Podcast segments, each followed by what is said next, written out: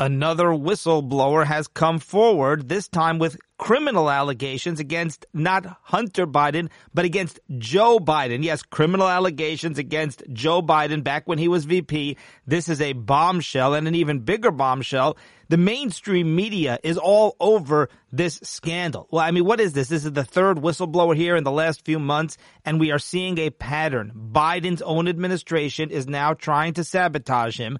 Clearly, the Democrats are throwing Biden under the bus. And when did it begin? It began right when he announced his presidency. The media is now throwing Biden under the bus. They're questioning his age. They're questioning his mental acuity. And ever since he announced he's running again, that is the Democrats' worst nightmare.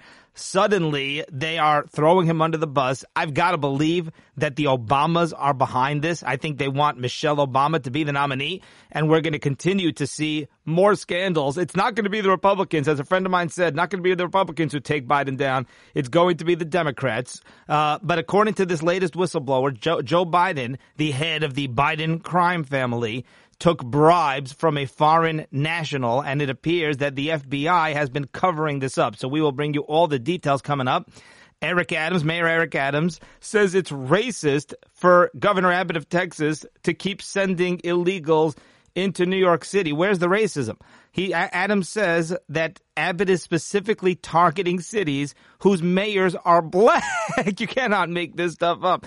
He says New York City, Chicago, of course, Lori Lightfoot, Chicago with all those racist voters, Washington, D.C., all these cities, what do they have in common? Well, they're woke leftist cities. They have, they are sanctuary cities. But no, no, no, no, no. Adams says the reason that Governor Jim Abbott is targeting those cities, busing the illegals to those cities, is because the mayors of those cities are black. Uh, it's unbelievable. And by the way, Mary, Eric Adam, these cities are begging illegals. They're begging illegals to come in and trash their cities. They provide free luxury hotels, free food, free health care. And you don't even need to get vaccinated if you're an illegal. Anyone else, if you're a 10 year old child in New York City who's there legally, you've got to wear a mask. Well, at least you did for a bunch of years, and you had to you have to get uh, get a COVID vaccine to be in public school, or at least you did at one point. But illegals. No mask, no COVID vaccine necessary. It's unbelievable. But but this is all racism. So we'll get to that coming up. Plus, President Trump is going to do a town hall on CNN. So CNN finally figured out how to boost their ratings. I mean, this town hall is going to be so much fun. Congressman Matt Gaetz, get this. This is stunning. Congressman Matt Gaetz uh, is actually teaming up with Ocasio Cortez on a new piece of le- legislation. Yeah, that's not a typo. Matt Gaetz, the conservative, the pro-Trump congressman from Florida, teaming up with AOC. Uh, it's called the, or it's nicknamed the Pelosi Act. It's a great bill, and yes, Ocasio Cortez is actually right about something. This is very rare, but it can happen. And we will bring you all the details on that. Chris Christie has slammed Trump for threatening to skip the debates. We'll tell you about that. Israel says Iran right now has the capability to build five nuclear weapons right now. Okay. And if Israel is saying that publicly, going on record, pro- the Iranians probably have more like the supplies to build 50 nuclear weapons the media has been slamming Justice Clarence Thomas for not disclosing gifts that he received from a wealthy Republican donor. Yet the same media, by the way, uh, Justice Thomas did nothing wrong. We'll get to this, but he broke no ethics rules, no violations at all, because everything that he did was totally, totally legal and ethical, as we'll explain. But the same mainstream media that's been slamming Thomas has ignored Justice Sonia Sotomayor, the leftist justice, and she did the exact same thing, and even worse than Clarence Thomas, as we're going to explain. The media, of course, with the blatant double standard, obsessing over one story, completely burying the other. The COVID emergency has officially been declared over. The international COVID emergency, the WHO says uh, the state of emergency, the pandemic is over. We we knew that. We knew that. And meanwhile, CDC Director Rochelle Walensky says that she is resigning. All right, so back to Eric Adams. Eric Adams says that the reason that these illegals are being flocked to New York City, being bused to New York City by Governor Abbott, by Ron DeSantis, is because DeSantis and Abbott, they're such racists and they know Eric Adams is black. They're thinking about, this is what they're, they're not thinking, hey, we got to get these illegals out of our state because they're ruining our state. Where are we going to send them? Let's send them to a city that embraces them with open arms. They're thinking, well, what's the race? Let's see. Should we send them to New Orleans? Well, should we send them to Nashville, Tennessee? Should we send them to Sacramento? Well, let's send them to, let's find the cities with the, with the black mayors and let's send them there because we care about the race of the mayor eh, because that's who we want to hurt. It's like unbelievable. And playing the race card. Oh, wait, how full of himself. Number one, Adams how inflated is his ego? You think anybody's even noticing who the mayor is? we think of New York City, we think about the millions of people living in New York City. We don't think about, oh, the mayor, you know? And um, if Adams, like this race card, it's so egregious, right? If Adams, like, shot somebody and you put him in jail or you arrest him, not that that would happen in New York City, of course, but somewhere else, he would say, You're doing this to me because I'm black. You're doing this to me because you're a racist. But it's unbelievable how they always resort to the to the racism and they have these hideous policies and it's like if you disagree with them then you're a racist right? Remember if you voted against obamacare then you were a racist. If you and that that that was actually true. That's actually fact. They accused you of racism for disagreeing on policy with obama. That's the card they always pull. Uh, if you blast George Soros, a man who is pure evil, a man who has brought about so much havoc, so much chaos and anarchy in the United States, if you blast Soros, you're an anti-Semite. Uh, Democrats, they make everything about race. And as a caller pointed out the other day, uh, talking about Eric Adams playing the race card here, they are the racists. The Democrats, I always say this, the Democrats are the real racists because they always make everything. They talk about how they don't care about race and they're colorblind, etc. And like any conversation, they cannot have a conversation without bringing in race, focusing on it, obsessing over it. You know, you, you remember what, what did Biden say? He said that poor kids are just as bright and just as talented as white kids. That, that was like the thing that he blurted out. That was his Freudian slip. And uh, I'll prove it to you. Do you think I care the color, the race of politicians that I support or that I oppose? As an example, right? I think Joe Biden is the worst president ever. Joe Biden is white. I think Bill de Blasio, white Bill de Blasio, was a horrible, horrible mayor for New York. Andrew Cuomo. Andrew Cuomo, I mean, he's a murderer. Andrew Cuomo is one of the most vicious low lives that I've ever seen in my life. Okay. He's white.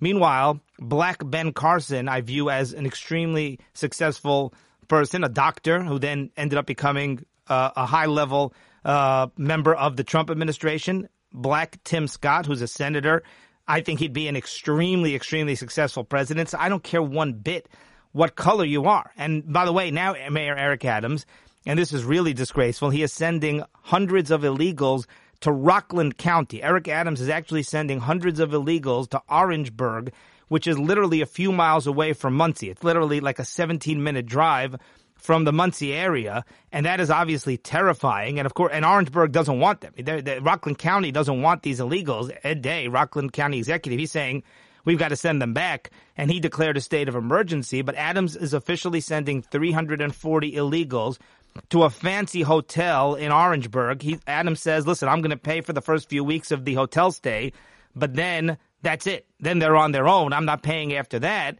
Well, what do you think is going to happen? These these illegals, they're going to be kicked out of this hotel. They're not going to have any money. They're going to be homeless. And what do you expect to happen to the surrounding area? And people, of course, in Monsey and in Rockland County are furious at Adams. And think about this. Adams is a total hypocrite because here he's been ranting for all these weeks about Texas, right? He's been blasting Texas Governor Abbott, DeSantis, right? Saying, how dare you? Why are you sending illegals to New York City. Why am I stuck with them? Which, of course, New York City should be stuck with them. But he's been complaining and whining about that like a baby. And here he is literally doing the exact same thing to Rockland County. But there's one clear big difference here, which is that New York City is a sanctuary city where Adams is begging illegals to show up. He's offering them, like I said, fancy hotel rooms. He's offering them free food, free health care. So you come to New York City and they treat you like a king. Where do you expect the governor to send them? If you would stop uh, embracing them with open arms, then maybe Governor Abbott wouldn't send them to you, or maybe then at least you'd have a strong case.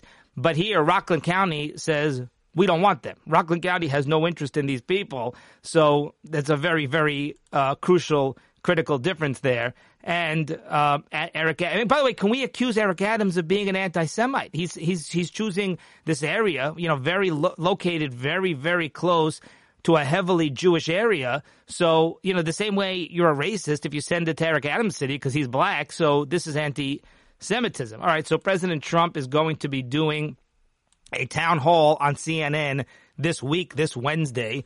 So CNN finally figured out why their ratings are so bad because they don't have Trump. They don't talk about Trump nearly as much as they used to. Trump always said it. He said, I'm the best thing that ever happened to CNN and MSNBC because their ratings went off the chart. Now their ratings were never as high as let's say Fox News, um, but but uh, but MSNBC, CNN, their their ratings were much higher compared to themselves. They were much higher during the year during the Trump years than they were before or after, which is pretty interesting.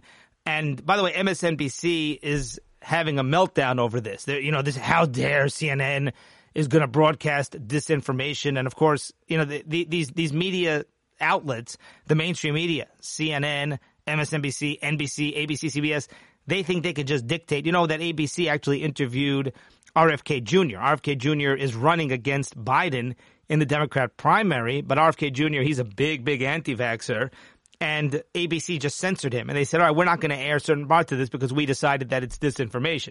But here's what's amazing is CNN, you, I can almost imagine like the meeting that they had you know, but deciding whether or not to have this Trump um, town hall, and they're saying to themselves, "Well, our rating and, and CNN's ratings are abysmal, abysmally low, worse than they have been possibly ever, or in many, many, many years, especially their primetime ratings." And why are our ratings so low, guys? Oh yeah, that's because we're not talking about Trump. I mean, it's just so boring. We're just talking about Biden and. Biden's a disaster and nobody cares. Nobody wants to hear anything about this. So they literally are putting Trump on this town hall, and I guarantee you the ratings are going to be off the charts. And think about how much fun it's going to be. I mean, break out the popcorn. I cannot wait for this. And again, CNN, they're going to have a typical CNN audience. You know that they're going to load up the audience with people who are anti-Trump and with a bunch of liberals and a bunch of woke leftists, and it's going to be you know about gender and about COVID and vaccines. I am, have to imagine that they're going to really try to be very provocative here and compelling, and, and and try to ask Trump all these very controversial questions. And Trump, he's going to soak it up. He loves it. Trump sits there and he relishes it. He relishes sitting there, taking these questions, being challenged, fighting back. He has his finger on the pulse. He has a great grasp of all these issues. So I think this could be phenomenally entertaining, informative too, obviously. But the point is, Trump is willing to take questions. Remember, he would always call on Jim Acosta. Okay, unlike Biden, Biden they shield Biden from even the mainstream media, even reporters who ask him softball questions. You know, who ask him what he ate for breakfast that morning. Biden has difficulty remembering what he ate for breakfast that morning. So Biden doesn't take questions from anybody, but not just Biden. Kamala Harris. It's always scripted. All these Democrats and even a lot of Republicans, let's be honest, uh, they're afraid to take questions from any reporter who's actually going to challenge them because they don't have any good answers. Well, why is Trump different? I'll tell you why I think the real reason that Trump is different. He has no problem taking questions from anybody. And that's why he's going on CNN. Biden in a million years would not go on Fox News and do a town hall on Fox News. But it's not just Biden. Kamala would never do a town hall on Fox News. Hillary Clinton would never do a town hall on Fox News. Bernie Sanders would. Bernie Sanders did do a town hall on Fox News. And in that sense, Bernie and Trump are very similar in that one sense that they're willing to engage with anybody. They're such believers in their. cause. I'll tell you why. Because these other politicians, they're they're full they're full of fluff. Okay, these other politicians they're so phony, so pretentious. Everything is scripted, so they don't say the answer because it's the truth. They don't tell you what they really feel.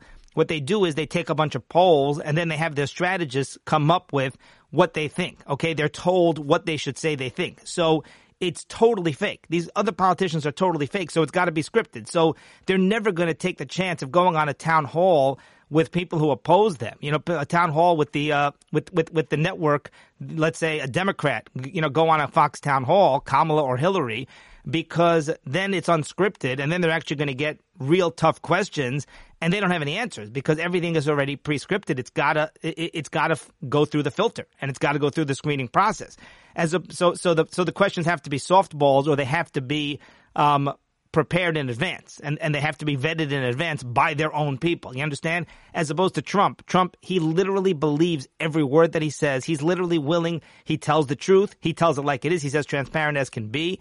So you can ask him anything. It doesn't matter because he will tell you the truth. He's not telling you something based on the polls or based on what his strategists say is going to be the most popular thing. He'll say it as unpopular as it could be. If he believes it, he'll say it, as we know.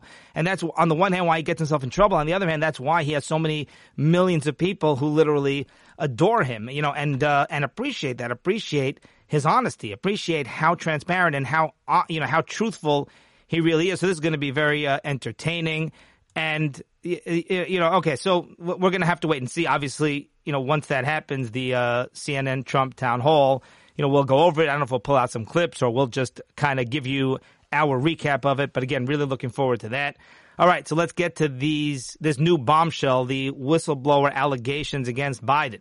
And this actually came from Congressman James Comer and Republican uh, Senator Chuck Grassley, who both say, both have confirmed that they were informed by a whistleblower that the FBI and the DOJ have a document, okay? And it all comes down to this document. So this is fascinating because the whistleblower says that I'm aware of this document. The whistleblower, I have to believe the whistleblower works at the FBI, but the whistleblower says there's a document. And if you get your hands on that document, you're going to see these stunning, these bombshell allegations against Biden, which is that Biden took bribes from a foreign national. So these are, this is like a real serious crime. I mean, th- this is an impeachable offense for sure. Again, allegedly, if it's true, then it, it, it's an impeachable crime. So here's the details. They say that the FBI is in possession of a document which describes, and I'm going to explain what this document is all about, but it describes a criminal scheme involving Biden and a foreign national. Again, this is when Biden, back when he was VP. And this document, by the way, is unclassified. So it's not like they need to declassify this document. This is a regular memo that the FBI keeps, an information memo. I'll explain, an, an, an, informative memo. So this document has never been classified. It's not a classified document. So the FBI, DOJ should have no excuses, no problem turning it over, and it's been subpoenaed. Okay, Comer, who's uh, what the, the House Oversight Committee, he's the chairman of one of these House committees. He's a Republican, obviously, very, very, very anti-Biden and you know he's really trying to get to the bottom of the Hunter Biden and the Biden crime family scandals, and I think he's going to do a great job. Very tough guy. So he subpoenaed this already from the FBI, and there is no reason in terms of classification, in, you know, in, in terms of revealing any sort of classified information, that's not going to be, or any sensitive intel, that's not going to be relevant here at all, which is huge. So the scheme involved the transfer of money in exchange for policy decisions. So these are, I mean, this this is an these are incredible. These are earth shattering allegations here, if they're true. And, and and would it surprise any of us? I mean, Biden. We know how corrupt he is. We know how dirty he is, and you know we know that he has this cozy relationship with our enemies, with China, you know, with so many other countries. So uh, you know, with Russia, of course. So none of this would surprise me one bit. In fact, I'd be surprised if this wasn't true. But again, th- there's supposedly a document that alleges uh, a scheme that between Biden and a foreign national, and that scheme involved the transfer of money to Biden in exchange for policy decisions. I mean, that is like flat out bribery. That that's like that so that if if if true, that means that Biden is guilty of so many crimes. The documents include a precise description of how the crime scheme was executed and the purpose of it. And again, according this letter, now uh, these Republicans, Grassley and Comer, they actually wrote a letter to the DOJ, to the FBI, to FBI Director Christopher Wray, and to AG Merrick Garland. They're saying we want this document. You must turn over this document. Okay, so there's a lot of scandalous details here. Um, so the subpoena, the document is called the FD 1023 form. This form is called an FD 1023 form. It's an FBI form. So they literally have subpoenaed, Comer subpoenaed any FD 1023 form in, in the possession of the FBI that contains the term Biden. So this is unreal because, again, this subpoena, legally speaking, the FBI is going to have to turn this over. Now, are they actually going to do it? We know, we remember Rod Rosenstein, remember all Eric Holder with Fast and Furious. There's so many times where the FBI and the DOJ refused a subpoena, defied a congressional subpoena.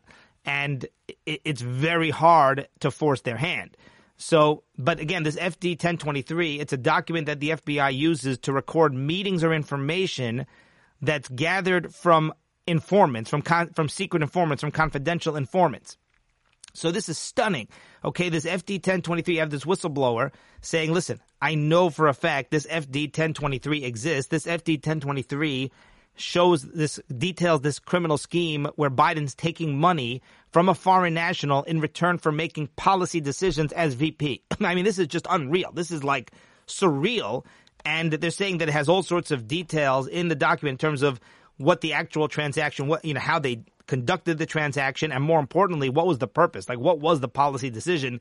Probably also who the foreign national was. So this FD 1023 would be a record basically if this informant comes to the FBI and says, hey, I've got information here about Biden and about this bribery scheme. So the FD 1023, that's where they take all these notes. That's where they record all this information. So I'm willing to bet you this document exists. I don't believe this whistleblower just make, made it up. I'm sure he's seen it.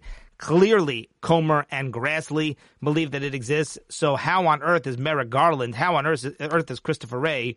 Christopher Wray, who I'll remind you was appointed by Trump after Trump fired James Comey. He appointed Christopher Wray. Not that Christopher Wray has been a friend of Trump's at all, uh, or a friend of the Republicans for that matter. I mean, he's he's an establishment swamp dweller if I've ever seen one. But how could they possibly justify not complying with the subpoena? Now, the Republicans better not wimp out over here, cave in, okay? Comer, Grassley, they've got to put enormous pressure. They've got to hold Garland in contempt of Congress, Christopher Wray in contempt of Congress. I mean, they put Steve Bannon in jail, right? Or, or at least Steve Bannon was sentenced to jail. I don't know if he's in jail or he's, or he's out right now on appeal. I believe he's a free man. But remember, he was held in contempt of Congress because he refused to comply with the subpoena. They wanted him to testify in reference to January 6th, January 6th committee, and um, Steve Bannon said no way. And he was prosecuted and he was found guilty and convicted and sentenced to prison time. Okay, but that never happens to the Democrats. Many, many Democrats have been held to contempt of Congress, including Eric Holder, who was Obama's AG and uh, never, and of course, he was never charged with anything, never convicted. So it never happens to Democrats, only to Republicans. But we'll have to wait and see. This is again huge bombshell. All right, so a horrific incident took place last week on a New York City subway, and as much as I do not enjoy talking about these types of incidents, I simply have no choice. I have to address it. I have to at least mention it. You may have heard about this already, and essentially, uh, a man was killed. There was this man who was mentally ill. Okay, this man was it seems psychotic, but at the very least, this person he was homeless. He would apparently hang out on the subway. You know, a lot of subway riders, commuters actually knew him. They were aware of him. He's been doing it for years. And I guess he would dance or he would impersonate celebrities and he would do things. And I guess people would give him money. But he was also crazy. Okay, he was mentally ill, which is very sad. And the whole story is very tragic because it's tragic that he lost his life. and it's certainly heartbreaking that he lost his life, and you wish that it had not happened, obviously. So it's unspeakable. It's it's it's a real, real tragedy. But the issue is that somebody uh, uh caused him to die by putting him in a chokehold, and that's really the part here that's so devastating and so and so tragic. And now the question is going to be: there are protests now, or there have been threatened to have protests. It was a white man, a former Marine, who put this man, this homeless person, who the victim who died, put him in this chokehold, and that it seems caused brought about the death because he died, you know, while he was basically in this chokehold. Again, I don't like discussing these types of very, very tragic, gory stories, and I apologize. But the question now becomes: so again, he was apparently he was very disruptive. Okay, so this this mentally ill homeless person who, uh, and I got to point out, the victim was black. And, and I'm calling him a victim, you know, just for simplicity's sake. I don't remember James Neely. I don't, I don't remember his name, but um, it was a former Marine who was white who put him in a chokehold. And by the way, we would not be hearing about this story from the mainstream media if it were the other if it were the other way around. If the if the I'm, that's just a fact. I'm not trying to politicize this tragedy, but uh, if the homeless person who was killed was white and the person who killed him was black, then this would be a non-story. The reason it has blown up into such a big story, and maybe it should be a big story in either direction. But I'm just saying we know how the media operates here, so they're trying to, of course, turn this into a race issue, like we alluded to earlier. They turn everything into being about race. But so here's the thing. Again, this person was disrupting the train, disrupting passengers. Was he a threat? Was he dangerous? That's up for discussion. That's up for debate. Nobody seems to know. But there's a video, and the video, you know, it's see, and the video starts when I guess he's already in the chokehold. But it, but it seems everybody agrees that he was being very disruptive on the train. Now, being disruptive obviously doesn't warrant doing what was done to him. But the question was, was he a threat? Okay. But either way, so this Marine, ex Marine put him in this chokehold and then tragically, uh, he perished uh, within a few minutes due to this chokehold. I guess the chokehold is not supposed. I guess it cuts off some supply of oxygen. It does not seem like there was an intent here to kill. That does not seem to be the case. It seems the intent was just to basically subdue him uh, with the chokehold, and it seems that that's not an uncommon uh, practice. You know, that's not an uncommon tactic when somebody needs to be subdued. So again, he's disruptive. He's running over, yelling at at, at subway riders, and this uh, ex-marine decides to put him in this chokehold because decides he needs to be subdued because, again, was he a threat? Was he dangerous? was he just disruptive? That part is not clear. Okay, that part is very, very much um, you know ambiguous and vague at this point, and has not been you know it's inconclusive. But here's my point. Couple of points. Number one, like I said, it's heartbreaking. It's tragic. You wish that it had never happened. It's a very, very sad story. And there's no other way to put it. Okay. It's unspeakably tragic. A person lost his life. You wish that it did not have to happen. Okay. And maybe it didn't have to happen. Number two, everyone's taking sides, right? Some people are saying you got to prosecute this man. Right now, this man's a free man. From what I understand, he's not been charged with a crime. So you got some people saying, how can you not charge him with a crime? Look, he murdered somebody. You've got to put him in jail. Then you have the other side saying, look, there's this homeless person, a mentally ill person. It's very, very sad. Nobody's excusing what took place. It's heartbreaking. It's tragic, but th- th- th- this person did nothing wrong. This person was just doing this with self defense, whether he was defending himself, whether he was defending the other riders on the train, but he was trying to subdue this man who was disrupting and, and who was, you know, who was, who, who was scaring people, basically frightening people. So those are your two sides. And, and what I say very simply is you cannot take sides. It's not fair to take sides because we don't know the facts. And, and here's what I mean. To me, it, it's very simple. And, and maybe I'm oversimplifying it, but I don't think so if this person, you never want a person to lose their lives, but if a person is threatening others, if he's threatening harm to others, then you have every right to do whatever it takes to subdue him. Just an extreme example, if somebody's holding a gun and going brandishing a gun and putting it up in people's faces, you don't have time to check whether it's loaded or not, or whether he's actually going to shoot it, you have a right to subdue him. If you subdue him through with a chokehold, that works. If that's not enough and you need to kill him, then you kill him because he is threatening to kill others and to hurt others. So therefore, you have every right to kill him.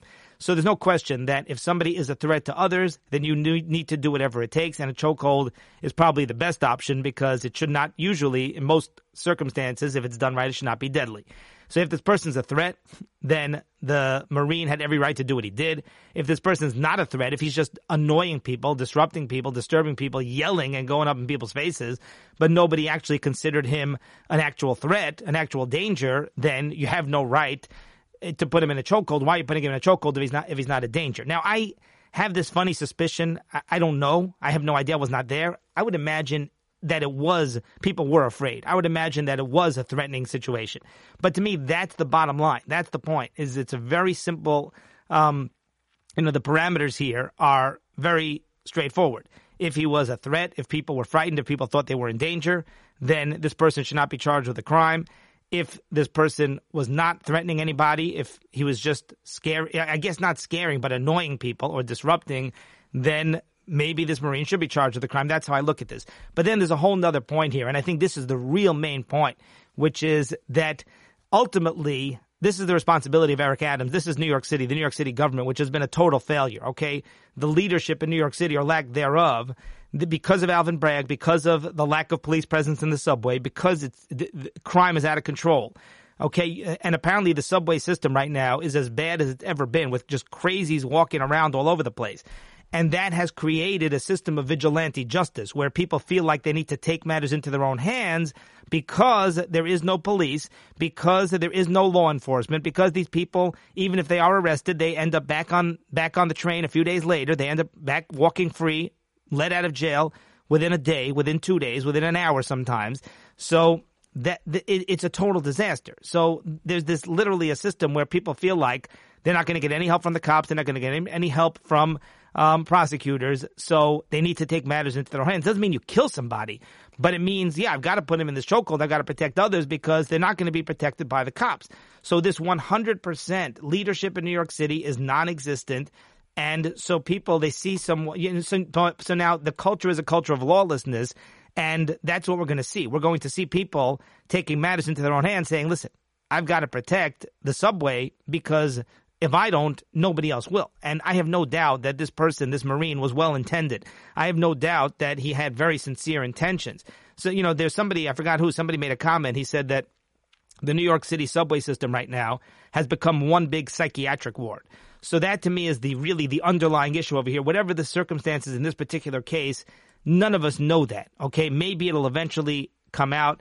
You know, maybe it won't, but we have no idea. But what we do know is that it, it, this is because of Adams. This is because of the lack of police presence and the lack of prosecuting these people. So, and by the way, if you've ever been uh, uh, in this kind of situation, you know, and uh, I lived in the five boroughs for a long time. Okay, I got out of the five boroughs three years ago, three a little more than three years ago, and you know, best move that I ever made. But you know, and I didn't take the subway much, I will tell you that. But I was around homeless people. You did see a lot of homeless people, and it's a very, very scary. A lot of times they're mentally ill, and yeah, they will be very scary. They will threaten you, and I don't know if they intend to threaten you or not, but they come off as being very threatening, and they'll, you know, they'll make all sorts of, you know, they'll seem to be like almost verbally assaulting you.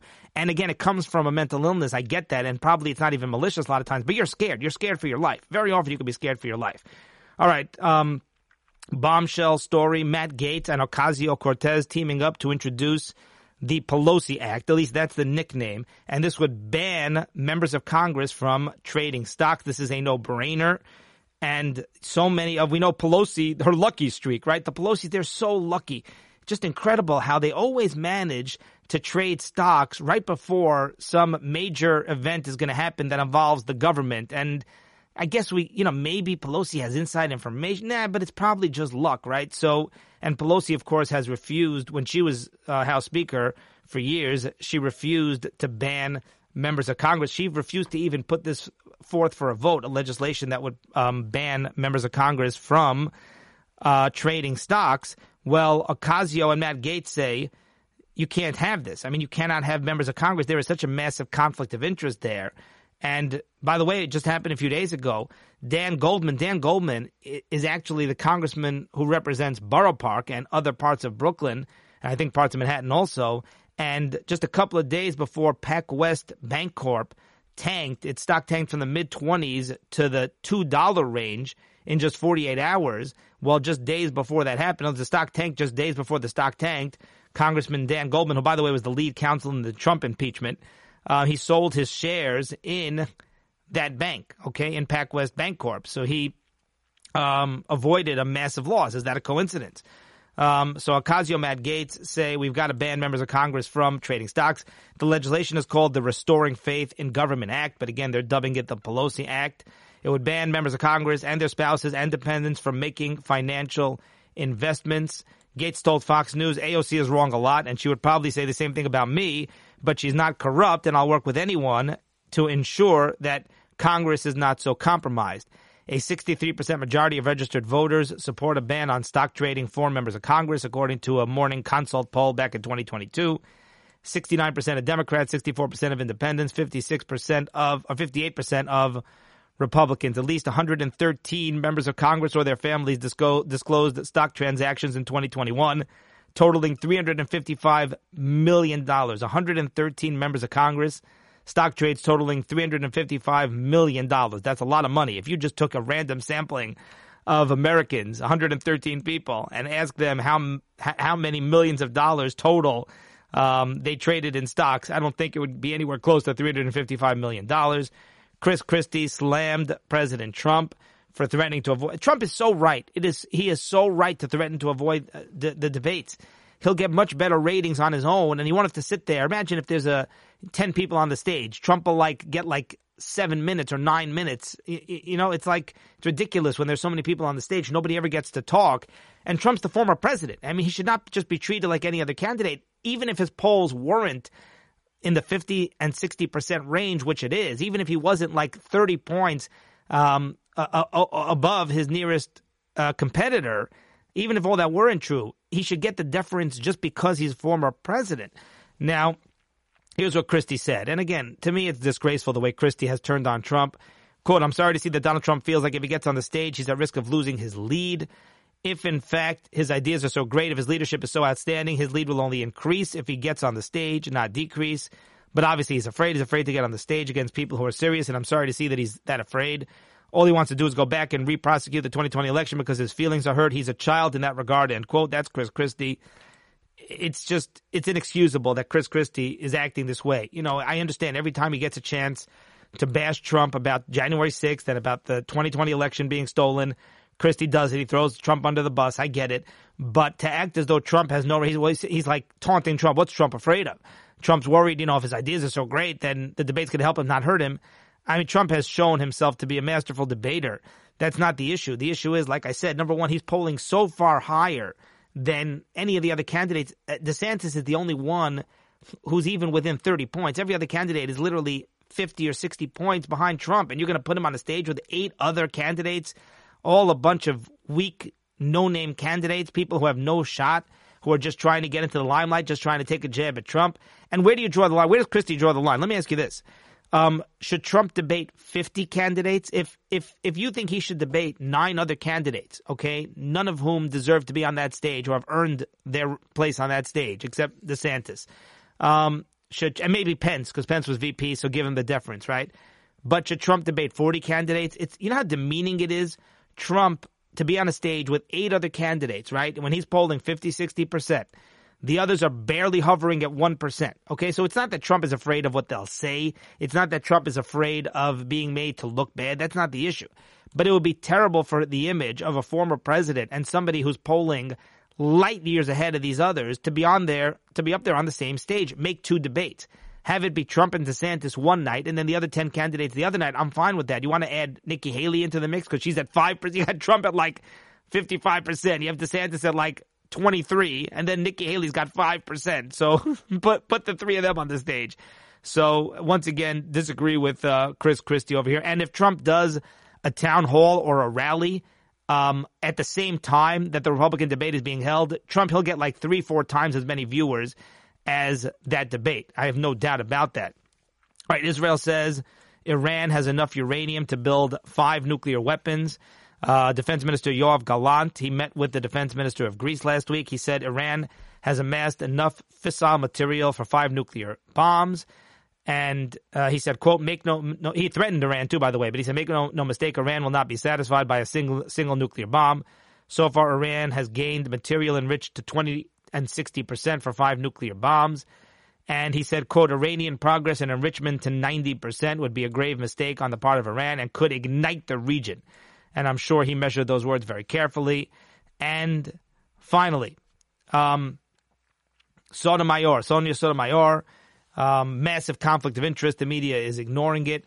Uh, Sonia Sotomayor, uh, Justice of the Supreme Court, she received over $3 million from Penguin Random House to write her memoir.